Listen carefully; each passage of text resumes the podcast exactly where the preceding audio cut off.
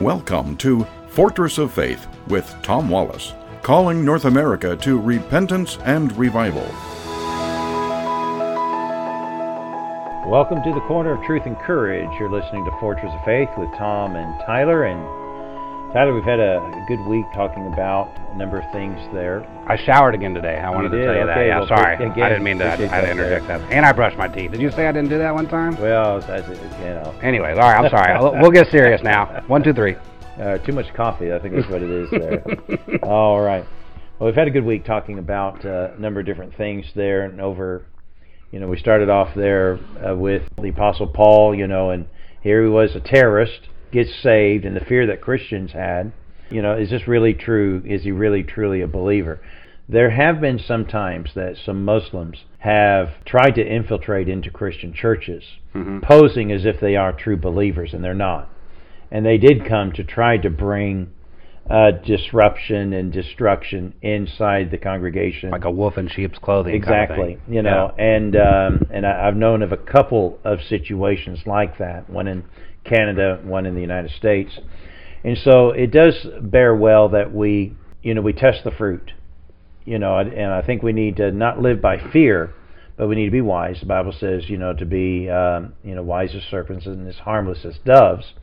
And so there's some questions. And so if you're in a situation, I want to say this to our listeners, if you're in a situation where you've had a Muslim, a former Muslim, claim that he's a born again believer, and you have some doubts, you have some questions, how do I know? Are there some things that I can investigate? And there are. There are some things I would look for. Number one, I want to know where were they baptized? Mm-hmm.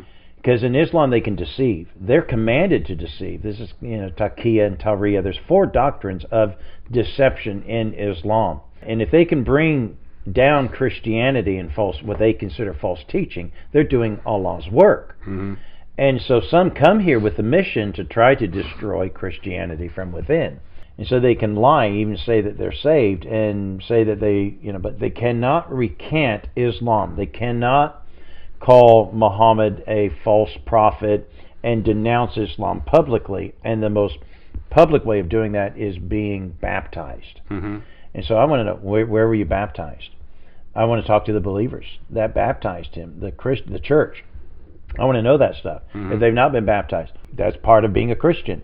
It doesn't make you saved, but it's part of being a genuine Christian that you're willing to stand publicly for your faith. Mm-hmm. So, you know, when you're dealing with Christians or Muslims that become Christians, uh, praise God for those who are, and don't be afraid of taking the gospel to them. That's been the large message of what we try to talk about.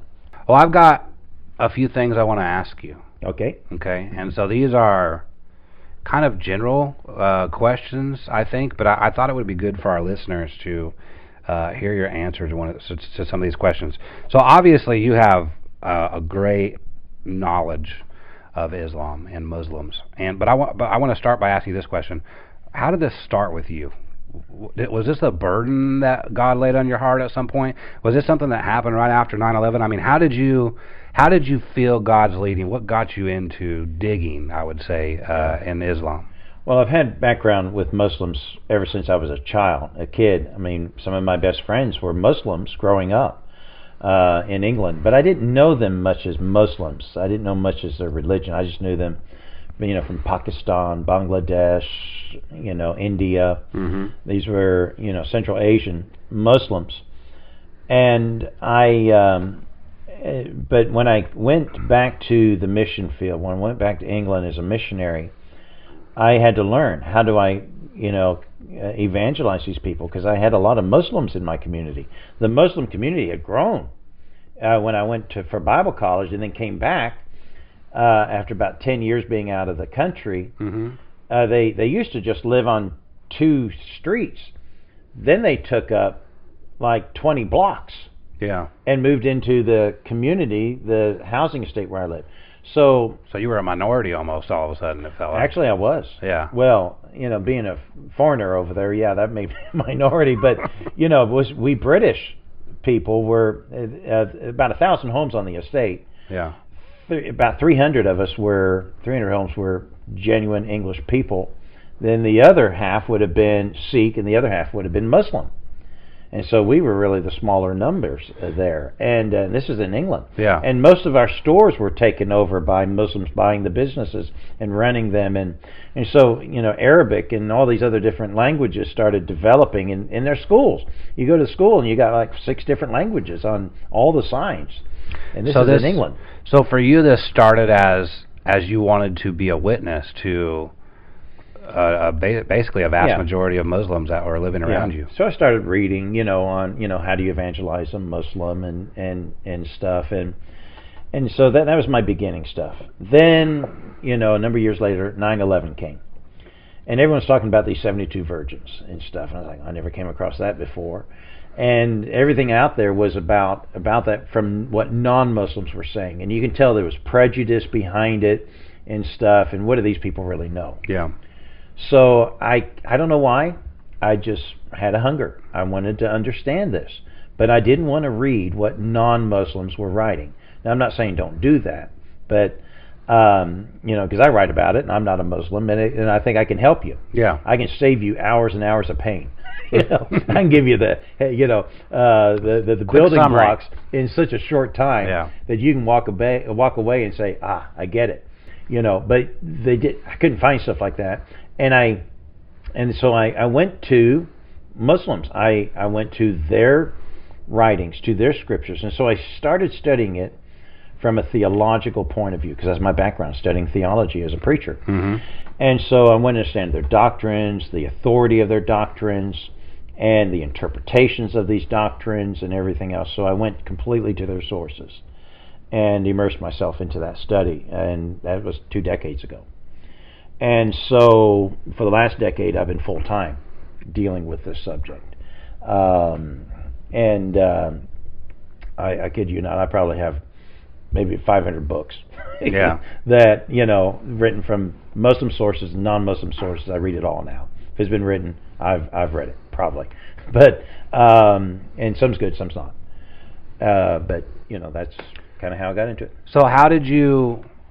Obviously, I know now that you go to many different churches and you and you you do classes and things, and you're you're informing people all all really all around the world about this. What? How did you? Did you just somebody one day you went to the for your first church and you started teaching about this and and they just their eyes were opened wide and they were like, wait, this is stuff that we need to know. And the next thing you know, I mean, how did all that come about? I mean, did you did how did you find out that this was uh, a need that is not being met and ended up to where we are now? Well, when I came off the mission field, when I started feeling the Lord leading me back to America to preach a message, um, the message was re, uh, America is in trouble. When I say America, I'm talking about North America, you know, Mhm. Canada included. And we have um, we, we've we're, we're satisfied with our national sin, and we think God's just going to forgive us because we're so too big to fail Mm-hmm. and uh, and I and I believe judgment's coming. And God started, started putting that message on my heart. And I believe God was showing me what I was seeing in Europe, how Islam is taking over many things in Europe, and how the Europeans are bending and giving in, even when their populations are still kind of small. They're not like as big as they. Uh, they're getting bigger and bigger and bigger Yeah. but uh, their influence is getting stronger and stronger, and that grip is getting on them. And so my message was dealing with that, and still is today. Yeah. You know, uh, that's why you know when we say there's three objectives here. Number one, calling America to repentance. If we're going to have revival, we've got to have repentance. Revival never occurred unless you walk through the doorway of repentance. And so I'm calling America to repent. And like the Old Testament prophets, when they brought revival uh, and preached, re, you know, revival to their people, they said, "Repent. You got to repent." And if you, you know, we're we're going the wrong direction. Look over here. If you don't, God's raising up this enemy. These people are going to bring pain. It's going to be terrible. And that's what you that. believe Islam is. That's exactly what I believe, and that's what I've been preaching. And um, and so um, some friends in the church said, "Listen, you got to get on the radio. We got to get this message out." And so I, I didn't plan this. I didn't sit down one day saying, "All right, here's what we're going to do for our ministry, and here's my goals and stuff like that." I've just been following the Lord, and by faith, uh, we started our broadcast on Carry on KARI uh, in uh, Blaine, Washington. They're broadcasting into Vancouver mainly. And um, three years later, we were nationally syndicated, and and um, that was a ride.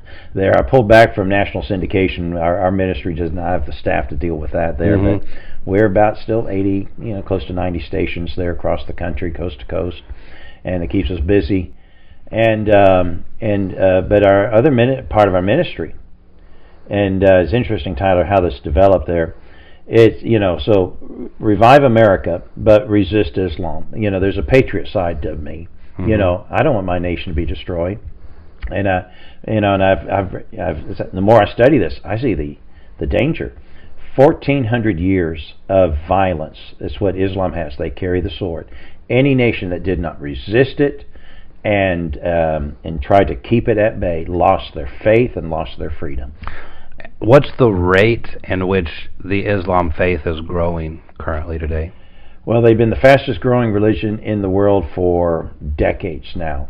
Uh, 300 years, uh, sorry, 100 years ago, in 1920, roughly, 1920, there were 300 million Muslims. Today, 1.8 billion. Wow. And there's how many people on, on the face of the earth? 8 billion. Eight billion. That's that's so uh, Christianity boasts about 2.2 billion. So they're catching up. By the year 2040, they'll catch up. Wow. They're predicting by the year 2040, 20 years from now, there'll be as many Muslims in this world as Christians, and Christianity is starting to hit a decline, and Islam has been surging there. We've got a couple minutes left. I want to ask you what I think is the most important question here today, okay? If you had to choose one or maybe just a few goals, what are your goals that you want to accomplish as it deals with Islam and Muslims and us doing this radio show? I mean, what what is it that you're trying to do? Well, as I said, I want to call America back to repentance. Uh, I want revival in our nation, and uh, and I believe I believe God can give it. I don't believe we've gone past you know the point of no return. I believe that God is still merciful, and uh, and if not, God's going to bring judgment. And so I, I, I don't want that. So but so I want to see revival. I uh, still feel we need to resist Islam. We need to be wise in how we do that, you know. And as I say very often, you got to make the distinction between Islam and the Muslim. Mm-hmm. And uh, the third thing, though, is is to see Muslims saved. Um, you know, because that's just as important as it is all three of these goals. They're all related. They they all fit together. They may not seem like it, but they do. Mm-hmm. And uh, in, in Muslims, I mean, uh, I could have been born in India. I was fortunate to be born in Indiana to a preacher's home, you know, being taught the Bible, the truth. I could have been born in Indi- in India to a to a imam as my father, teaching me the Quran. Mm-hmm. I'd hope someone would have the courage and the care and the love to tell me the truth Amen. there. So that's it. Those three things. Amen. Well, hey, that was good. I I, I hope you, uh, our listeners, got to see into your heart a little bit. That was the goal. I think that we had today um, was that we wanted you to be able to see into uh, the heart of the show and and why we're doing what we're doing. If you feel led to help out in a in a financial sense, you can go to fortressoffaith.com. Very simple and safe. You can click right there. There's a little uh, tab that says "Click to Donate," and that's what keeps us going. I mean, we wouldn't be here without donors, would we? No, it is expensive. It is. It's not cheap. Or you can call uh, 1 800 616 0082. We have a program, what we call an Army of 10, and that's basically where you donate $10 a month every month. And if we can have a big army of that, that makes a huge difference. It really does. And so we. Uh, we appreciate you. We love you. We hope that you got to learn something about our show today and, and what our what our purpose is of having it. And so God bless you, and we will see you next time.